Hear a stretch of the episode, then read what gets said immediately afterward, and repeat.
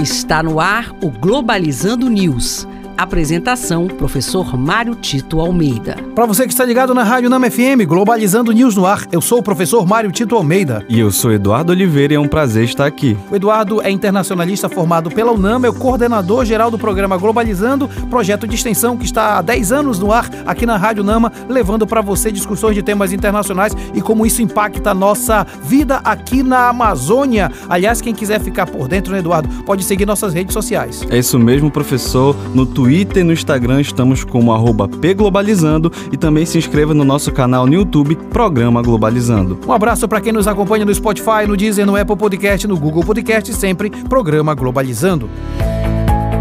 Globalizando notícia do dia. Do jornal The Moscow Time da Rússia presidente russo Vladimir Putin vai a Pequim em busca de apoio diplomático e econômico. Frente à durabilidade do conflito com a Ucrânia, a dependência da Rússia em relação à China vem aumentando cada vez mais. Importante destacar que não é só uma questão de dependência, mas uma questão de cooperação sob a égide dos BRICS. Na verdade, o conflito na Ucrânia, de, de, de, da Rússia com a Ucrânia, simplesmente traz consigo também problemas econômicos, porém em maneira muito menor do que os Estados Unidos e a União Europeia pensavam que a Rússia ia passar. Por isso que se vê essa união, essa presença de, de Vladimir Putin na China como um entrelaçamento da cooperação entre China e Rússia.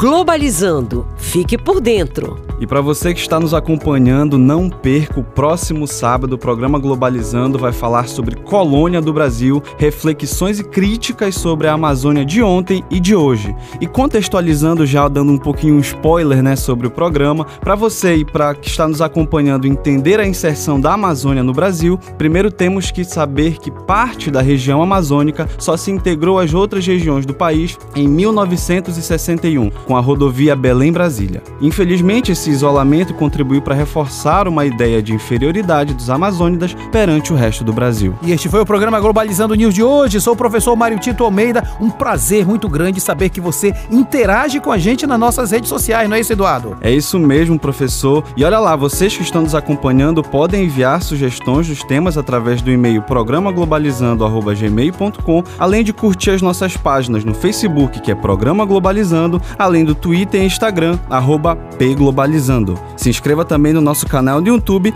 Programa Globalizando. Quero mandar um abraço em especial para você que vai nos acompanhar nesta quarta-feira. Temos uma live maravilhosa sobre eh, a ONU 78 anos com a professora Tienay Costa, não se esqueça. E também no próximo sábado, programa de uma hora de duração, às 9 horas na Rádio Nama, com o tema Colônia do Brasil, reflexões críticas sobre a Amazônia de ontem e de hoje. Eduardo Oliveira, muito obrigado. Eu que agradeço, professor, e até a próxima. Aqui na Rádio Nama FM 105.5, o som da Amazônia. Tchau, pessoal.